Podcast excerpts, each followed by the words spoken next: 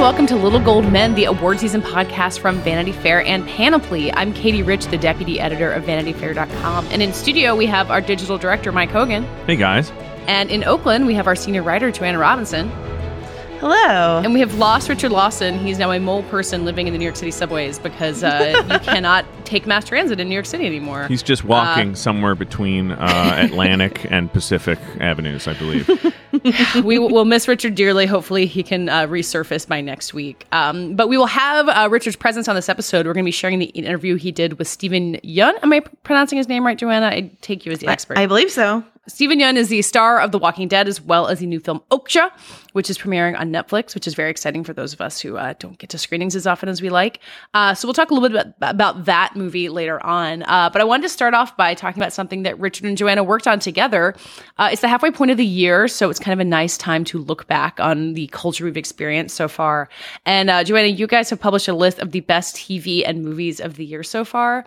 Uh, there's you know there's a lot of things on there that we've talked a lot about here that you might expect. We got Big Little Lies and Feud, and for movies there's like Get Out, and Richard talked a lot about Personal Shopper. Um, I mean, so Joanna, how hard was it you for you when you put together the TV side of things uh, to really narrow down on what you liked, or was it kind of obvious that there's been five good things?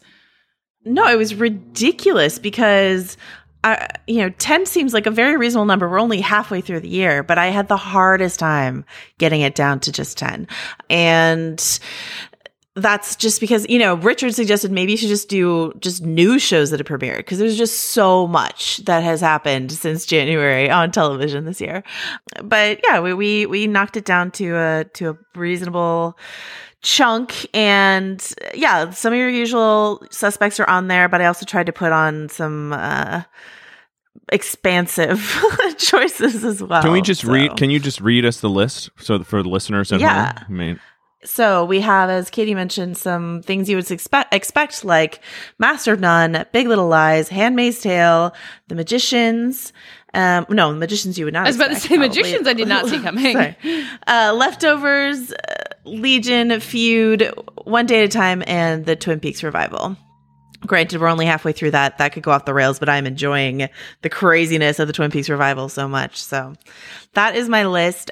Magicians had its. This is a sci-fi show, and I. Sci-fi is it on the Sci-Fi Network on the on the SYFY network, and you know I, I don't want to knock any particular network, but I did not expect to have a sci-fi network show on this list. But um, the Magicians, which is based on a series of popular books by Lev Grossman, uh, had an okay first season, and I think a tremendous second season, um, with like a musical episode and just the comedy beats heading on every every level, and their CGI and their budget and their creation of their fantasy world is incredible. So I actually just adored the magician season two.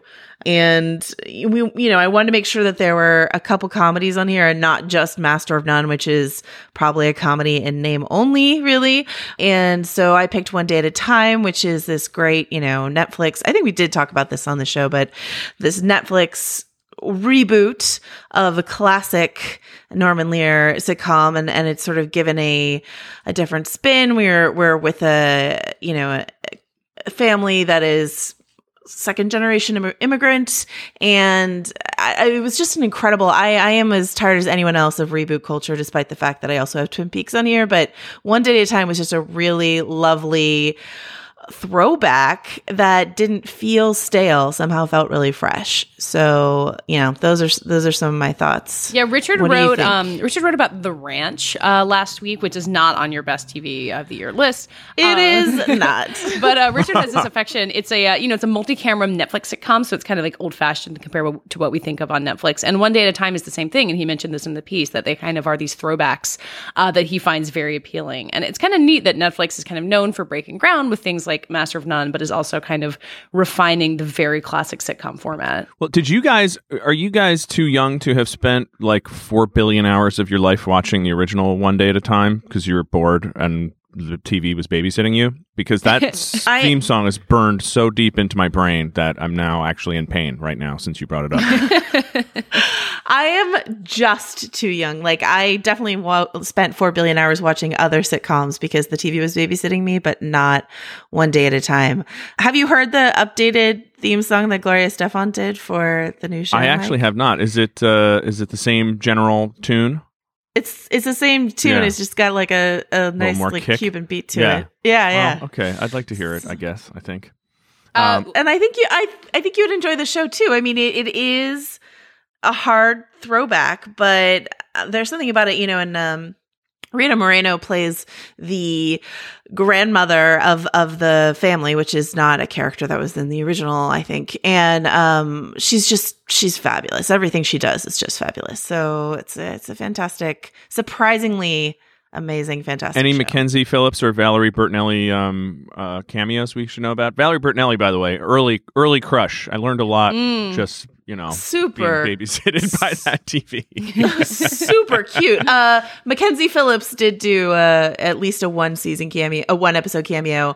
I think they're holding back the Valerie Bertinelli for There season you go. two. That's good. Yeah. Uh, yeah, and there's some kind of genuine uh, Emmy hopes for Rita Moreno. I think, like she, you know, she's obviously a legend, so it, it seems like she could very well get in there. Yeah, I think the comedy field is a little bit more open, and so um, yeah, and and the she's an Oscar winner, so you know why She, not? she's an EGOT winner, isn't she? is she? Wow, go read it. Oh, yeah. This year, I'm going to eat better and spend less time and money at the grocery store thanks to Butcher Box. Butcher Box is the meat delivery subscription that gives me more time for what matters most.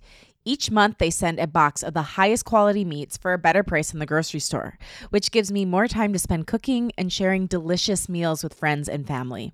Each month, ButcherBox ships a curated selection of high quality meat right to my home. All meat is free of antibiotics and hormones. Each box has 9 to 11 pounds of meat, which is enough for 24 individual meals. It's packed fresh and shipped frozen and vacuum sealed so that it always stays that way. I can customize my box or go with one of theirs. Either way, I get exactly what I want. ButcherBox is really the most affordable and convenient way to get healthy, humanely raised meat. With ButcherBox, you get the highest quality meat for just about $6 a meal. And they even have free shipping nationwide, except for Alaska and Hawaii. So start your year off right with up to 10 pounds of free meat. For a limited time, ButcherBox is offering new members their ultimate keto bundle when you sign up today. That includes one pork butt, two pounds of ground beef, and three pounds of bone-in chicken thighs for free in the first box by going to butcherbox.com slash cadence. That's butcherbox.com slash cadence. So now we can talk about the film half of this list because Richard, you have emerged from the subways to join us. Uh, I'm so glad that you survived your commute. I very smugly had been, you know, reading all this stuff about the subways breaking down lately and been like, well, it hasn't affected me. And today it absolutely did. You're like those So- uh, Republicans who like weren't affected by health care and then suddenly they were, and they're like, "Oh, people need healthcare." that's, that's exactly right. Yeah. uh, so, Richard, uh, go ahead and just read us your list of the best films of the year so far. We've talked about Joanna's TV half of it. So these are in no order except, I guess, re- release date. So earliest to latest. I have a Get Out on the list, which we've talked about in this podcast. A wonderful social horror movie um, that I think uh, you know has also been a big box office hit, which is exciting. Logan, the I guess finale of the Wolverine franchise, but you know you never know with with uh, these kind of movies. But that you know that kind of surprised me because I'm not really a big superhero movie guy, but that one is a very different kind of superhero movie. So I think that's really interesting and. You know, and Joanna, you were a fan of that too, right? Oh, I loved Logan. Yeah, Absolutely. Yeah. That you know, uh, I probably won't end up on my top ten of the year list, but for now, it's it's pretty good. Personal Shopper, which I've been raving about since 2016, I think when I first saw the movie at Cannes. So uh, that's the Kristen Stewart starring Olivier Assayas movie about ghosts and all kinds of strange things that uh, will definitely be on my top 10 of the year list. I would be shocked if it wasn't there. But, you know, it actually I think it did a, did kind of well in the art house this spring, so that's that's good for that movie. And then probably my most surprising, or the one that surprised me the most, and probably wouldn't have gone wotten in there be, if um we if I'd wanted to include movies that are coming out like in the middle of July, like War for the Planet of the Apes, which is great, is Life, the alien horror movie with Jake Gyllenhaal and Rebecca Ferguson and a couple other uh, Ryan Reynolds. Yeah, that Um, one definitely surprised me.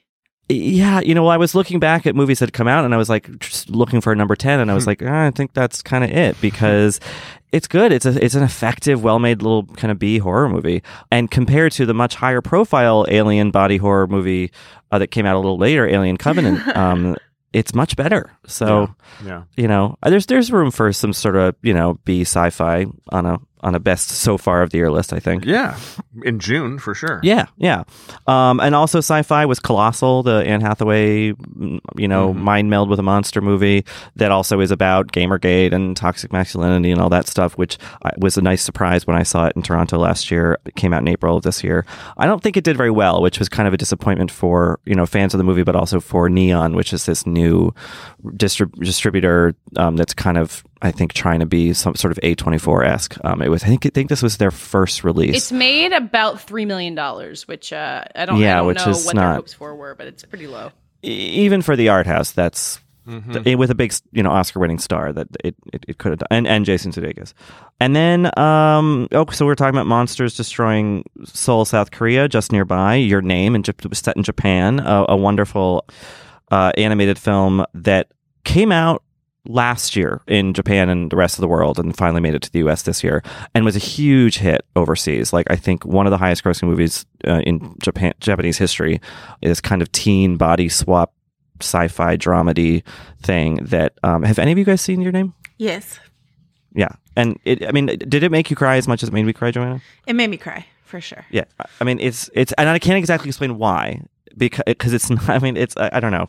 Uh, everyone should see it if they can. I think once you get past the format of anime, which I have very little experience with, and so the fact that it sort of starts with this recap and there's a lot of like, you know, p- tricks of the trade, like parts of this genre that I am not accustomed to, but at its core is, yeah, this like strangely very profound story of body swapped teens falling in love with each other. So who knew, you know? yeah with a nice pop tune that keeps kind of re- recurring in, Yep. in, in, this, in the movie it's it's effective i mean it it, it uh, if you have a, a sort of you know dreamy teen at home you should show it show it to them they'll they'll, they'll, they'll be re- I, I mean i like to i kind of am a perpetual dreamy teen so uh, it, it really works Uh, well I on have me box, off, mo- box Office Mojo open. This movie has made three hundred and fifty million dollars worldwide. Uh, yeah it's it's a wild. big hit Yeah. for an animated movie i mean you know like you know the big pixar stuff that'll do well but like that's a that's a big chunk of change Yeah. you know, and and it, and I think it had you know it had its fans here. It, I think that it, it didn't get much of a, a a- a fanfare release here, which is kind of telling, you know, considering how big it was elsewhere. But anyway, worth seeing. You can find it online. Next up is Lost City of Z, which we talked to James Gray. We Mhm. had a great chat with him about his that movie back in April.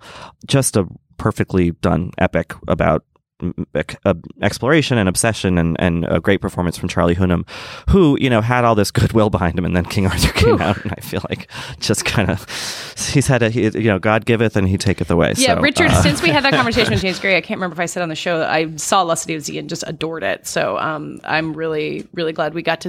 It was a weird way to like have a conversation with the director and then see the movie, but uh, I'm really glad that I did. Yeah. Yeah, and, and a kind of quieter Amazon release. I'm I'm still a little bit baffled about, about why it came out in April and they why they didn't hold it till fall or at some other point where it maybe would get a little more notice and, and also be closer to when awards you know are being decided or voted on because I think it, it could go toe to toe. I mean I think it's definitely one of my absolute it's going to be one of my favorite movies of the year. So I, I think I wish that it had gotten a bit more of a a, a, a platform I guess another movie that just came out kind of you know i think it did well in in you know um, what do they call it? what's the term boutique box office or whatever um, specialty uh, is beatriz at dinner the salma hayek starring uh, movie that, that that premiered at sundance right in the midst of the inauguration and it's a movie that's about this amoral billionaire going toe to toe with this sort of lefty new agey masseuse who who played by Salma Hayek um, and uh, so it, it feels very of the moment it's about like can the side of good and compassion win in a compassionless world uh, or against compassionless people uh, a fight that we're seeing play out in terms of healthcare right now Mhm. and foreign policy and various other things so just a caveat to the listeners who haven't seen this yet it's not hopeful it feels like it might be and then it kind of ends and you're like ah shit Salma knows too many billionaires to end that movie with a happy ending. She's like, no, no, no, this will end horribly. Right, Trust yeah. me. i'm married to one who i love but yeah, but, uh, we crush rest. everyone in our path. Okay.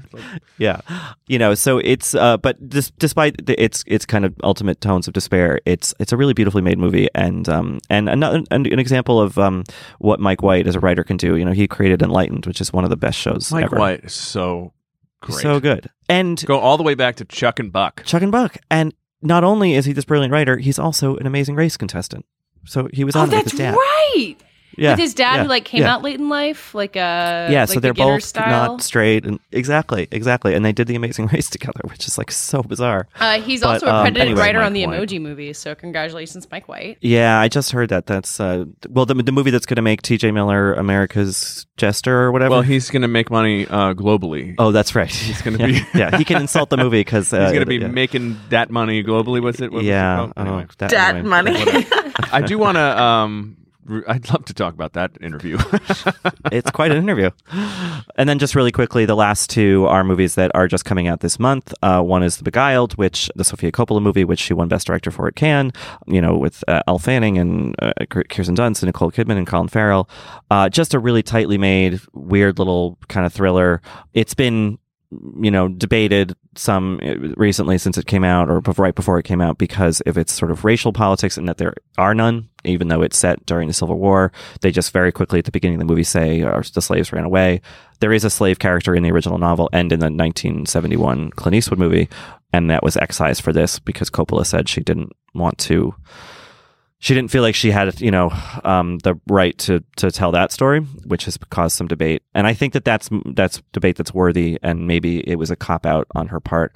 That said, as a piece of filmmaking, which is kind of what I argue in this in this this post, is that it's just it's so well done that you know you can't deny it. Yeah, I mean, at least she acknowledged this thing that everybody's trying to get everyone to acknowledge, which is that appropriation is problematic too. So, you know, Yeah. I mean, it's, I feel like we're a long way to having wonderful solutions to these debates. So, probably in the meantime, you just got to keep hashing it out. Yeah, I mean there have there has been stuff written about it um, that's worth reading, like that basically arguing like she's kind of damned if she does and damned if she Yeah. doesn't. You know, Yeah, I thought um like Ira Madison the third, I think is at the Daily Beast now wrote a post. So it's basically like, do you really want Sofia Coppola making a movie about Right. a slave's experience in the Civil War? I think she kind of rightly recognized she was not the right person to do that. Well, you know, you know who did a good job, but you have to have a lot of money to do this. Is I think Ryan Murphy with People versus OJ brought in, you know, Yeah. a number of black writers and Yeah. was just And like, directors, you know, yeah. First of all, and, and directors, like, first of all, let's let's talk this all through, and second of all, like, why don't you take the big, you know, Johnnie Cochran episode uh, Mm-hmm. because I'm not going to be able to like tell the story right. So, but I mean, when you're making a, a little a tourist movie, thing, and it's yeah, like yeah. unclear how you would negotiate that. Yeah. So you know, and I think that uh, it's it's a movie that like, despite it it possibly being problematic or whatever, like it's definitely worth seeing, which is really why I put it on the list because it is again such a, But- a strong piece of filmmaking. And But stop stalling because where's Wonder Woman? Ah, that was gonna be my next question. yeah. Yeah, uh, no, the, yeah. My, the last movie on my list is And how are your mentions? How are your mentions? Yeah, will Uh, yeah, the last one Uh, on the list is Okja, which we'll discuss in a little bit since we're talking to uh, the star of the movie. But yeah, yeah, Wonder Yeah. Woman.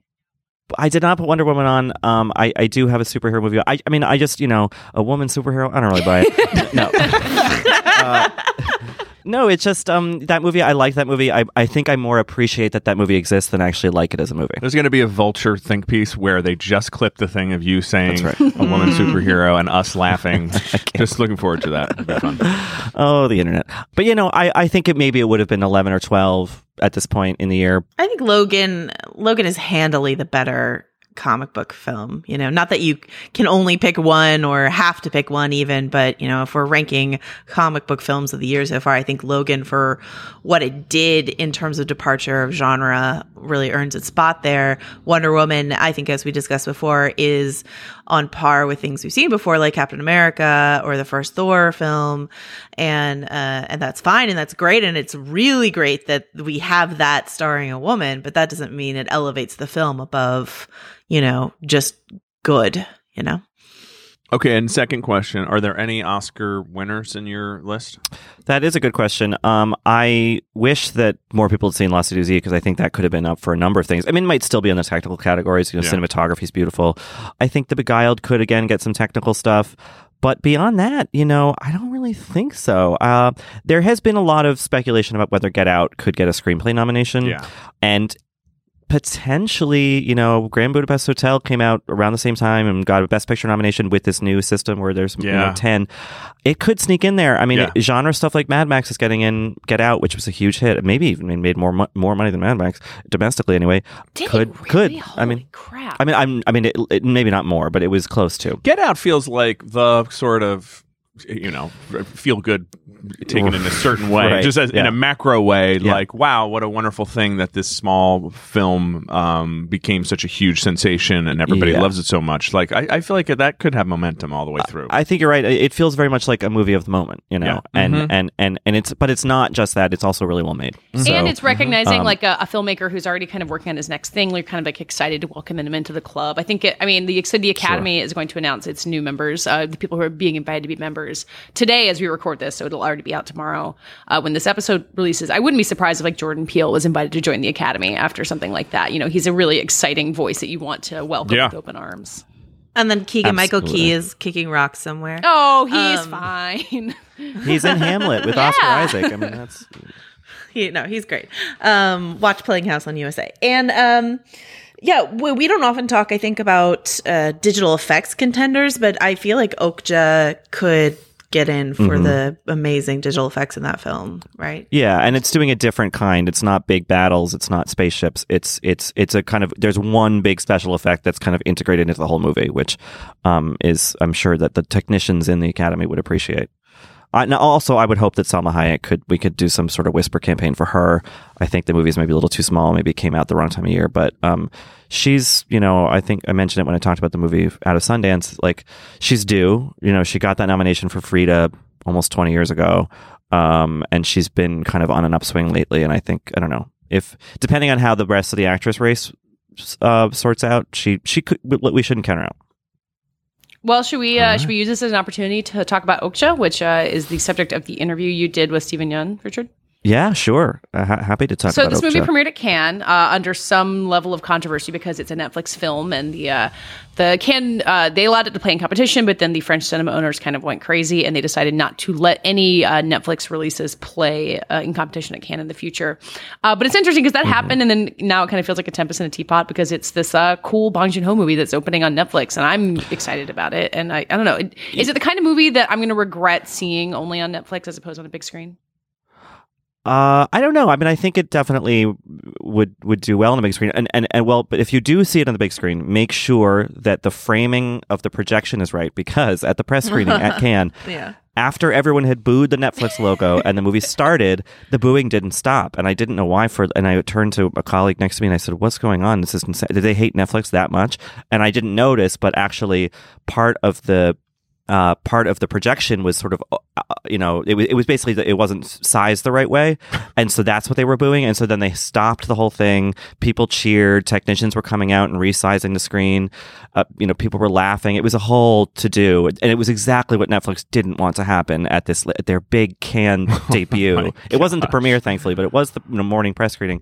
Anyway, so that created a kind of extra air of controversy around the movie. But you're right, Katie. Then it, then it played in its full, in, in its entirety and people loved it. And it was like, oh, what, what, what a nice movie. And we, everyone kind of forgot about all the controversy. I think the special effect of Okja, which is this sort of super um, genetically modified pig, some pig, it, you probably will not be as blown away by it if you see it on the smaller screen.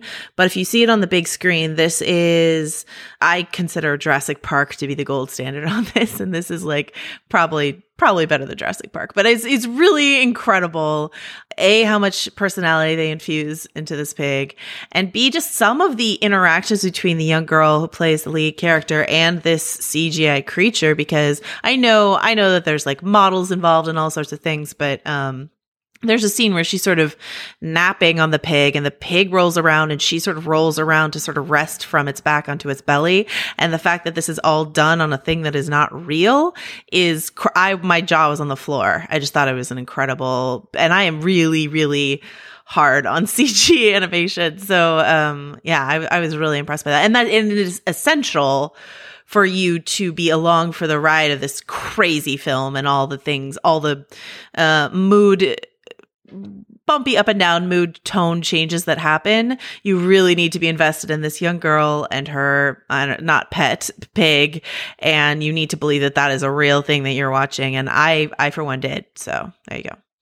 Yeah, and uh, you're right, Joanna. I mean, I, I kind of forgot about that exact scene, but you're right. It's very seamless and sort of intimate the way that they do the the graphics.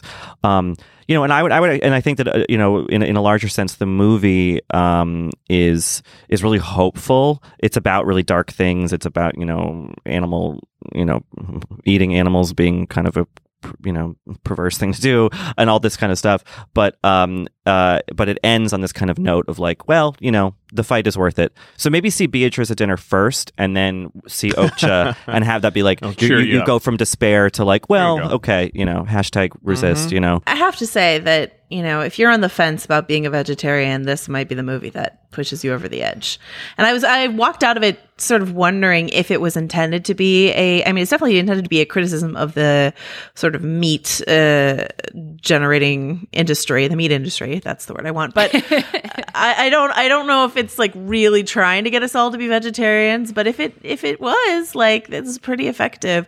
And I, you know, uh, marketing wise, I think it's being marketing as a bit more of like a rollicking, um, warm-hearted adventure than it actually winds up being. But if you saw Snowpiercer, uh, you might be bracing already for uh, horrors to come along with your, you know, sci-fi adventure. So. Yeah, he doesn't pull any punches when you actually when you're, you're the movie brings you to con- actually confront like what these like slaughterhouses are like. Right. Yeah. You know. Uh, so I think it's more it's less specifically about vegetarianism and and it's more more broadly about like compa- caring about things and being aware and and sort of yeah. fighting for what you believe in in a compassionate sort of humanist way um, which like hey that's a great message on, on the one right hand now. yes i completely agree with you but on the other hand it also it's not just like taking aim at like gmo food and stuff like that but also the myth of like uh, if this food was raised organically on a farm like it's it's fine you know like it's right. it seems to be sort of attacking the whole thing from two sides you're right of course it is about a broader concept it's not specifically about this but but I don't know. I just I I well because Tilda Swinton is this sort of greenwashing like organic, right? She, she's, she's, sort she's of like the this, face like, yeah. of uh the pl- the friendly face of like organized slaughter. Right, exactly. Yeah. She's putting yeah. this kind of like new sort of exciting shiny spin on it, but at all the while which is the a, role Tilda Swinton plays in my life generally.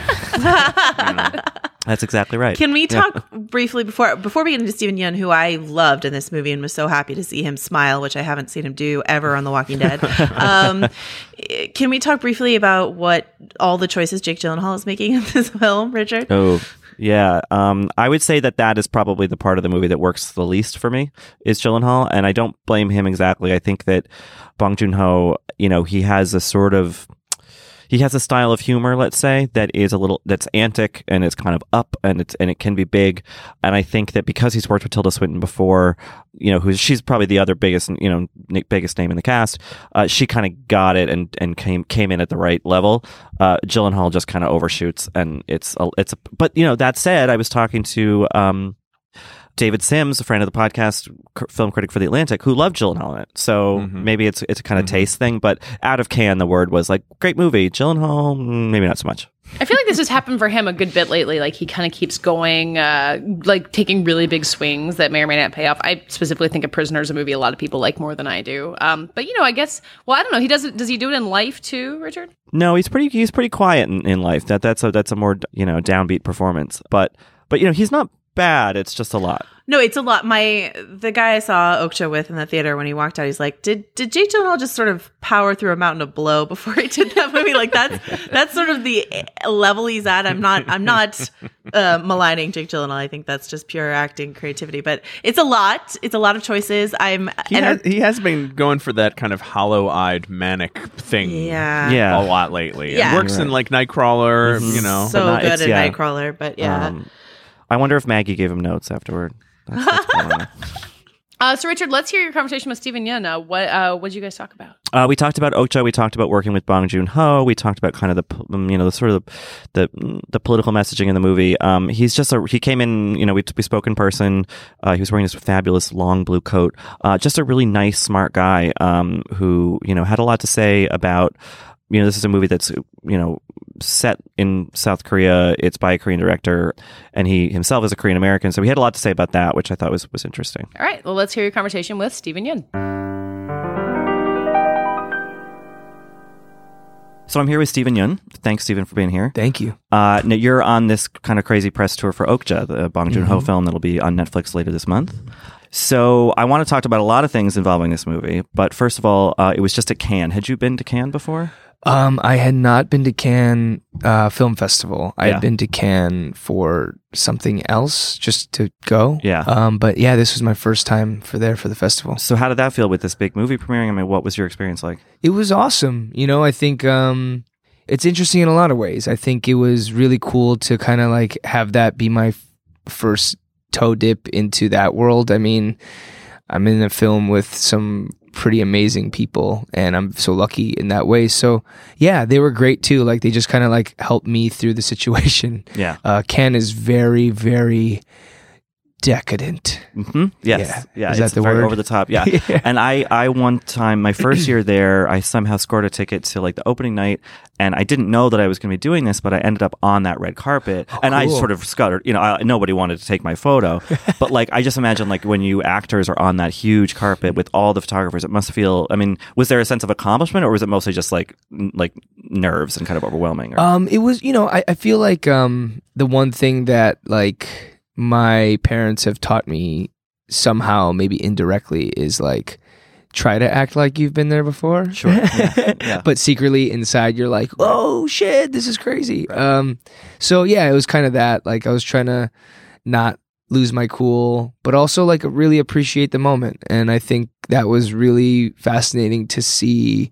Like I didn't know. I, I've heard about that carpet, I Mhm. guess, and but I don't like actively think about that carpet. but right. to go on there, you're like, oh, I see. Like I see the inherent like crazy prestige in a way about this, or the or the spectacle that it is, and um, it was cool. Yeah, Yeah. it was really cool. Um, and you and the Okja cast seemed to like really get along. Um, you were at our party, uh, Yes. kind of late into the night dancing. Tilda Yeah. seemed to be leading that, which was fun to see. great. Um, so yeah, you seem like a really kind of bonded group of people. Um, Yeah, I, I you know I think um, uh, unfortunately I didn't get to work with Tilda or Jake that much. Right. Uh, actually, I didn't get to work with Jake at all. I got to work with Tilda for a couple scenes, Mhm. and then um, mostly it was the ALF, uh, the uh, Paul, Lily, Dan, uh, Devon, Yeah. and uh, we bonded just because you know one just all spectacular people, but also like you know we're kind of there in a foreign country doing it together. So uh, it only helped to kind of get closer. And luckily, we all just kind of hit it off.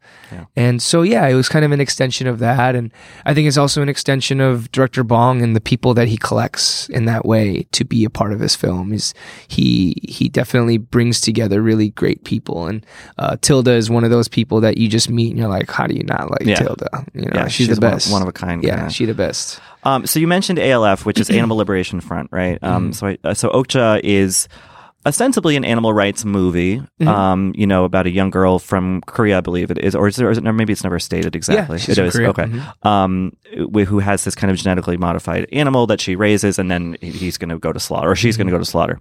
Um, and you play one of these revolutionaries trying to free Okja. Mhm. Um, so it has that political element to it in terms of the very specific issue. But something I love about the movie is that I think it speaks more broadly to the times we're li- we're living in. Was the kind of political climate of the United States of the world something that was in your mind when you guys were shooting, or No, actually, um, you know, we were so far removed from that, like in a literal country. Yeah. And also we were it was early June by that point. So Mhm. like, you know, things were heating up for sure, but um I don't even think we were at that stage of belief that what's has happened could have happened. right, right, Um a more so- innocent time? yeah, a more naive time. Yeah. Uh, and you know, it, it was it. You know, the thing that about his film is that I think in the end, you can't help but put a mirror up to it and also put the backdrop of the current times against it. But what's really great about Director Bong is that I feel like he never paints a picture of what he intends or wants things to be per se. Instead, he kind of just paints a picture of what is. And sometimes the colors he uses are a little bright uh, to kind of convey a message of like these things that I've pinged stand out here, you know? Mm-hmm. Um, and in that way, the film, I don't think had necessarily any real intent um, politically. You know, obviously it's coming from a single visionary mind that has his own ideas about how things are or what, but I think that's why he was so great about giving credence and time to every character in it in a way to say like here's a complicated versions of what you would think are heroes and here's a complicated version of what you would think are villains and here's the purity at the center of this, which is this little girl and her friendship with this animal. And I think that's where he started from, which was uh, this bond between this girl and this animal. And then you can extrapolate so many other things on top of that. And um, one thing that like I really love about director Bong is that I don't know if you, you know, like a lot of Murakami's art. Sure, yeah. I mean, Murakami's Murakami. He's Yeah. the, the best.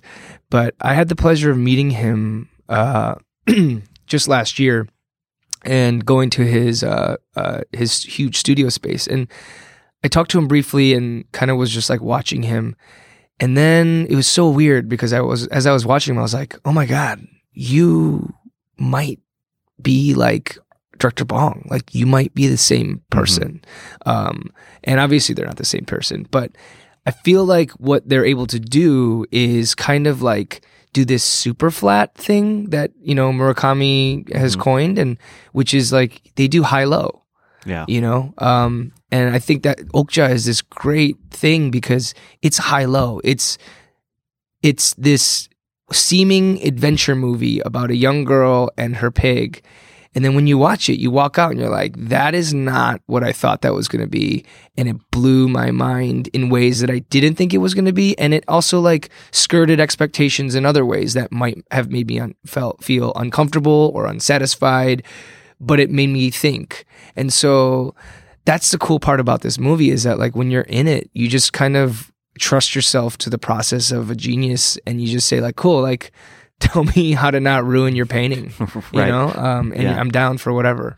Yeah, I remember leaving. Uh, I went to the press screening at Cannes and walking kind of down the croisette afterward, and being like, "That was fun." And then thinking about it for like two more minutes, and all of a sudden I was like teary, and I was like moved by it in this way. So yeah, you're right. He does kind of like it sneaks up on you. Some of Yeah. this sort of unexpected emotional. Yeah. Now, were you uh, a fan of his work before doing this? You'd seen his stuff, and Yeah, yeah. So yeah. how did you get involved in Okja Was it just a standard audition process, or Um, I was so fortunate to have met director Bong about two years prior to the movie, um, just on some off coffee chance that I had with him in Korea Mhm. when I was visiting, and um, he was gracious enough to come meet me. Who care? Uh, and he was really cool. And um, a year later, he sent me an email out of the blue, and he's like, "Hey, I have this role that I'm writing for you." And I was like, "What?"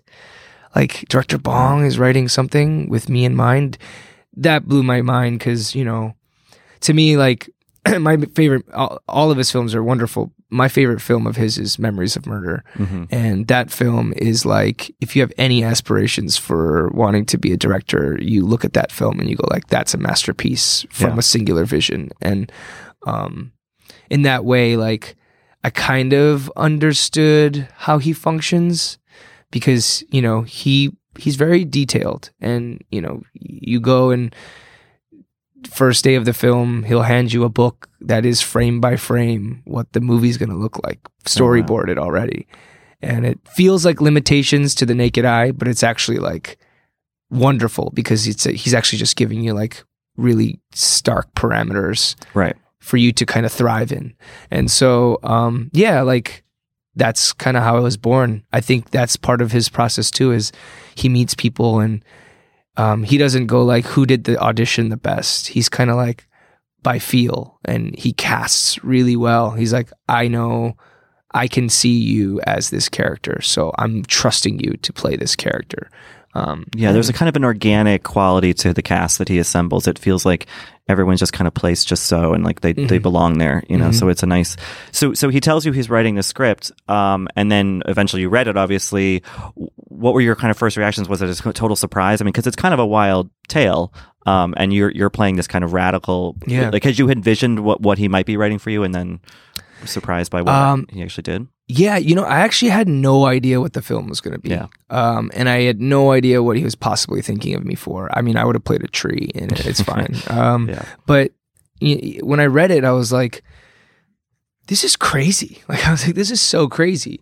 And I think off the page, you can really overlook some things about it. Not to say that the script was underwhelming by any means. It was more just like you have to intrinsically trust that director Bong has his reins on every aspect of the film, down to the visual storytelling. And so if you add that layer of trust into it, you're like, oh my God, like he's starting from this framework and then he's just going to embellish on top of that. And I cannot wait to see what the final product looks like. And, um, and that's precisely it too is like director bong film at least in this instance seems like it comes together at the end where you know as you're in the process you Cannes kind of like be like oh that's a cool shot or like oh that's a cool beat or that looks beautiful but you don't really fully see it until he's like assembled all the pieces and like really like touched the little things and the minutia that he really likes to adjust so um yeah When did you first see it? Was it before can or was it? I actually saw it um, in a private screening Okay. prior, uh, where the CG hadn't been finished, oh, interesting. and it was such a different experience. Yeah. such a different experience. And then when we got the final look into it, we're like, oh my god, like that's not even close to what I thought it was going to be when I saw the first version. right. Yeah. Sure. Because yeah, I mean, there's yeah, um, a lot of those kind of extra elements. I'm sure. Yeah. Huge, yeah. So now you told me before we started recording that um, you're doing press here in New York, and then you're going to go to South Korea. Mhm. Um, do you have any expectations? I mean, he, you know, he's that's his home, that's Bong's home country, and like, Yeah. do you have any expectations for how the film is going to be received there? Do you think it's going to be like a big phenomenon kind of thing, or how? Yeah, you know, I don't know. I mean, um, I hope so. Yeah. I mean, Director Bong is obviously Director Bong, and he's that here, and he's that in spades over there. And so I think people know what to hope hope for. Mhm. I don't know if they know what to expect, but they know what to hope for, and um, it'll be interesting to see. I mean, like this is a true global movie. And I don't know many filmmakers that could have accomplished this in the same way. Um, could could ha- could foreign directors accomplish American films? Sure, we've seen that a bunch of times, and they're wonderful.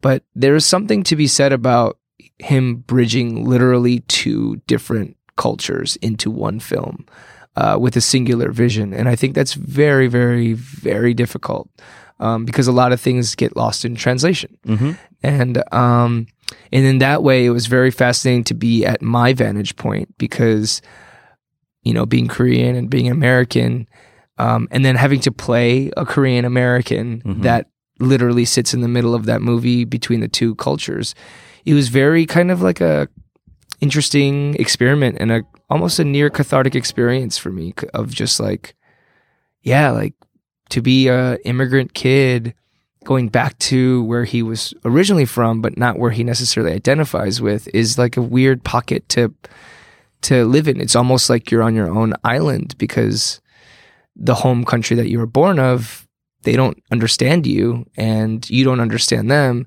And the home and the home country that you actually call home doesn't think you're part of that country. Right. and so, um, yeah, it was like that experience was nuts. And Yeah. it was, and, and in that way, I really truly have no idea what Korea is going to be like. Yeah, I mean, I think you know, talking about how it, it does blend these two cultures together.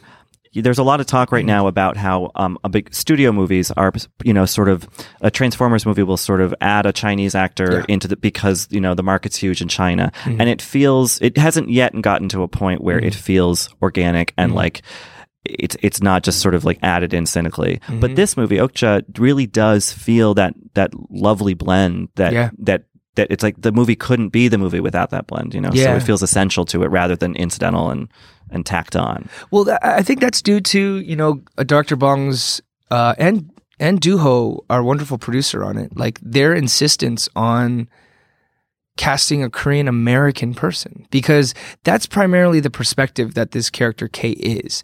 Could they have gotten a Korean native that could speak English and tried to put him in this position? Sure. And um, hopefully he would be up to the task, uh, which I'm sure there's tons of people. But there's also a nuance to speaking bad Korean but acting as if it's not. hmm you know and um, also like knowing all the tropes and the and the archetypes of a culture but not knowing the nuances of how to navigate that effectively is like something that's very unique to the immigrant experience of the Korean American. And you know you're right. Like we're at this point where you know in some ways the dollar signs show and that's where you get you know people just kind of like jammed into a movie because they're like let's just make it so that they recognize someone in this film that is of their home country but you know there's this greater conversation to be had of like then what happens to asian americans Mm-hmm. you know um and that's kind of the weird pocket that we live in too is like it's not that you know you, you know uh, if we're talking about any type of like oppressive situation being a minority as an asian american person like we can go into detail about the subtleties of that but like one major component is the fact that we're considered just part of a collective. Like we're just considered part of like the borg. And you can ask any of us and we'll say the same answer to you. Right. which is why there's this pervading thought of like you guys all look alike. Because like I haven't taken the time to think like hey maybe you're like a literally a stark individual. And that your look is like literally one sliver of who you are. And so in that way I am really excited to see people see that journey of like the stark difference between a Korean American and a Korean native. Um, but also like also see the similarities at the same time. I just and that's the thing that I love about Bong is I just hope that people will take the time to digest like every detail that he's put into this. Yeah, I mean, I know I can't wait to see it again because it is this kind of it's a it's a riot of both visuals and ideas, and and you know you can't really absorb it all in one sitting. So what um now you're you know obviously uh perhaps at the moment best known for for t- television show The Walking Dead. Um, you've done other films. What are your thoughts on this whole Netflix you know? Day and date kind of thing. I mean, is that something that you that you as an actor care about, like the distribution, or is it more just getting the, the thing made? And Well, I mean, you know, we're at an interesting time. I think, you know, I don't think any single person on this planet is hoping that theaters disappear. No. You know, like everybody loves the theater experience. If you don't, then you're just like a recluse or you hate people or you hate joy. um, And we all recognize that. And I think that's a real thing. Now, we're also at the precipice of like new technology. We're also at the brink of like the changeover of the new and old guard. And we're also at the point of like, you know, like as well intentioned and as seemingly great for the start of stuff that capitalism brings, it also can ruin a lot of things. And it has classically, if anything, everything that it eventually touches. Mm-hmm. And I feel like we're also at a point where it feels like things have been ruined in that way and this is the correct response to it. Uh hope like you know we're at a point where you go to the movie theater and what happened to all those mid-level movies those thrillers those rom-coms those beautiful things that we remember from our childhood Yeah, that- we're about the same age, and I you're just thinking about like those like hand that rocks the cradle, yeah, or you know, or like the game, Yeah, or like sure, you know, yeah. like j- like beautiful movies Yeah. that like we never get to see anymore Yeah. because there's too much fear that you won't get your return on your investment. Mm-hmm. And then in that sense, you know, if you're gonna go to the movie theater with twenty bucks and you go, hey, do I want to watch this indie movie or do I want to watch Batman try to beat up Superman? Like you're like, well, we got one twenty dollar bill. Let's go watch Batman beat up Superman because everybody's gonna watch that. right.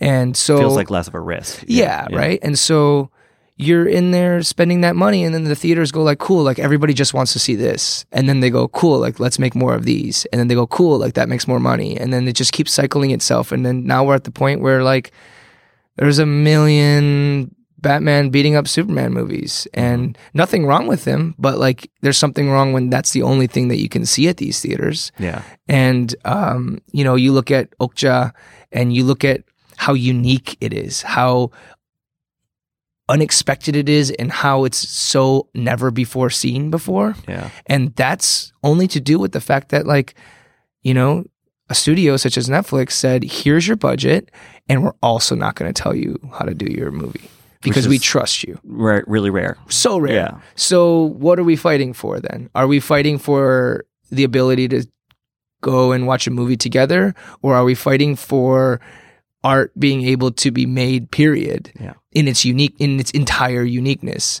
and then appreciating that and then actually in that way be, being built on a platform where someone that would never get to see that typically or never go to the movies to pay for that gets to watch it because it pops up on their dash so i mean I don't know, like Yeah. you right? Like we're in this really weird gray area, and I certainly hope that theaters stay, and I certainly hope that people get wise and say like, "Cool, let's keep making good movies because why not?" Yeah, yeah. I mean, I remember at the at the Cannes press conference, someone asked uh, you guys a similar question, and Tilda Swinton said, "Well, you know, the fact of the matter is, is that a lot of the great little movies that you see that that, that show at Cannes, no one mm-hmm. ever sees. Yeah. And at least now, you know, Okja has this like, you know, it's going to be in millions of homes, mm-hmm. and people, all people have to do is just press play. Mm-hmm. So I think that in that regard, I think it's exciting. Like, I think like thank like thank God that Netflix was there to fund this movie, and you know. Absolutely, and and like you know those little films that you do see at Cannes, like how many of them have a giant CGI pig?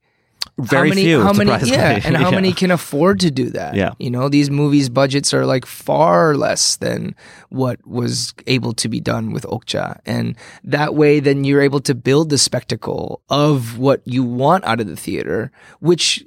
You know, like, yes, do I want people to see this in the theater? Of course. Like, that's great. But we're also at this weird changing of the guard time. So let's figure it out, right? Like, let's figure out the happy medium that eventually, hopefully, we'll get to.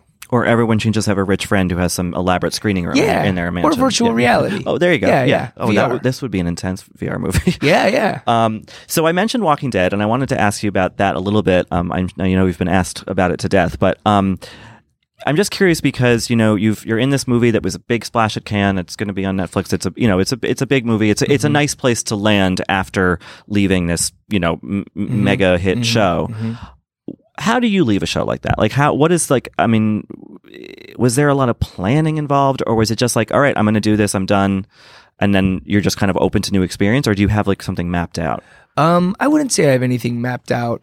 I would say, you know, you know, there's obviously, you know, you can you can choose to get into a lot of strategy stuff Sure. if you want to. I think for me, like the thing, like I I, I can overthink things. I'm a type of overthinker. Um, but ultimately, where I land in on the end is gut, and um, you know, the gut was it's like, you know, it was going to happen anyway, but it felt appropriate to leave. You know, it felt appropriately to be done. And I won't even I don't even want to say leave. Like it wasn't like, hey guys, I'm done, so kill me off. It's like this is what's happening. And I would have gladly stayed as well.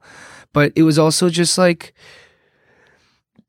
the universe, Scott Gimple being in tune and being like, cool, like it is now time to change this aspect of the show.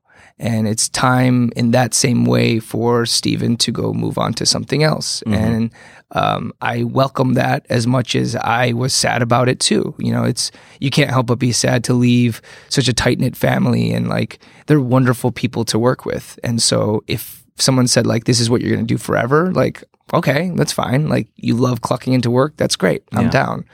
Um, but you know, I leaving the show, it was beautiful in the sense that it felt like I completed a puzzle, you know, and you felt this sense of accomplishment from it. And then afterwards, you kind of just reassess and you go, cool, like this show has afforded me the ability to take a pause and try to live life too and try to maybe go back and like really understand who you might be and what you want to say um, in this world. And in that way that's kind of what i did was i just kind of took a step back and i reassessed and said no to things or said yes to things. And um, in that way like don't want to get like super gratuitous about it but like soul search right you, Sure, you, you yeah. have a little soul searching but Well, it's such an intense experience, especially because you're you're you're not in where you live. You're in you're in Georgia. You know, you're with this group of people for year after year. I mean, I would just imagine like you don't have a lot of time for that soul searching when you're on set. yeah Yeah, Yeah, I mean, like, you know, you also get to a place where you're like, yeah, like at some point, I've absolved a lot of my own personal decisions to whatever the collective of our show is going to think, you know? And in that way, there's a comfort of not being able to, like, not having every single thing you choose be directly what you chose. Mhm. Um, and then when you're booted out in that way, like I don't want to say booted out, but when you're like released in that way, like you You were batted out. yeah, yeah, I was batted out exactly. Um, when you're batted out in that way, like you're then like left in this void of like, oh my god, like I am responsible for every Yeah. decision that I make, and The way that people miss the military, you know, when they Yeah, because it's like that, that order. Yeah. so regimented, right? And so then you then you go like, cool, like now I have some a beat and some time, and I'd like to take a step back. And luckily, you know, something like Okja is a no brainer to be a part of.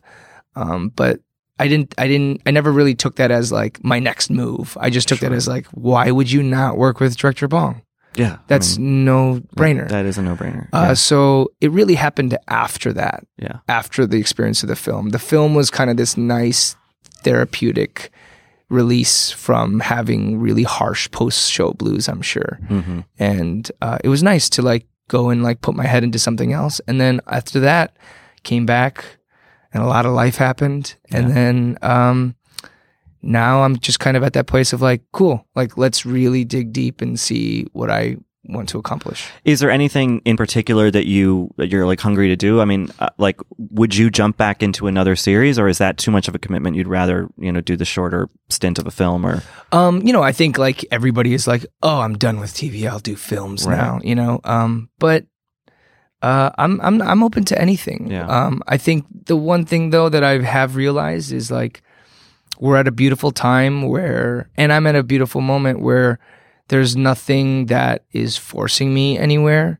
and so all I have is the ability to kind of like look inward and say like, "Cool, what do I personally want to express, whether it comes down to me creating it or me writing it or me being in it, whatever it is, Mhm. um, I'm open to exploring that. And then in the meantime, in other projects, like if something comes through the pipeline that seems like that's something that I like to be a part of to say as a group, then I'm totally into that too. So, um, yeah, uh, uh, right now, like I'm having fun with the family too. Sure, Yeah. yeah, of course, and your your radical animal rights activism, obviously. Yes, absolutely. yeah, yeah.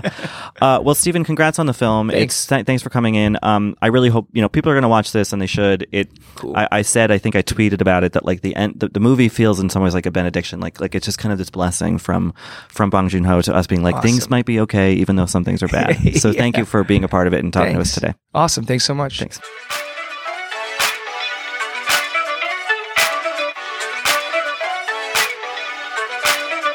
That does it for this week's Little Gold Men. Thanks for listening. And as always, you can find us, rate us, and review us on Apple Podcasts. We really appreciate it. You can also find us all at vanityfair.com, where uh, we're still talking about Emmy stuff. Uh, the Emmy voting season has ended, but the nominations are right around the corner. So you can find all of the really interesting interviews that we all did talking about uh, some of our favorite television and the actors in them. Uh, you can find us all on Twitter at Little Gold Men and on our own. I'm at Katey Rich, Joanna, Joe wrote this. Richard, Rye laws. And Mike. Tilda Swinton. No, sorry. Mike underscore Hogan. That's fine. God, Tilda Swinton on Twitter would be such a gift to all of us. This episode was edited and produced by Jordan Bell, and thanks to Andy Bowers at Panoply. And this week's award for the best summation of Vanity Fair's Serena Williams cover on newsstands now or available at vanityfair.com goes to Joanna Robinson. She's just, she's fabulous. Everything she does is just fabulous.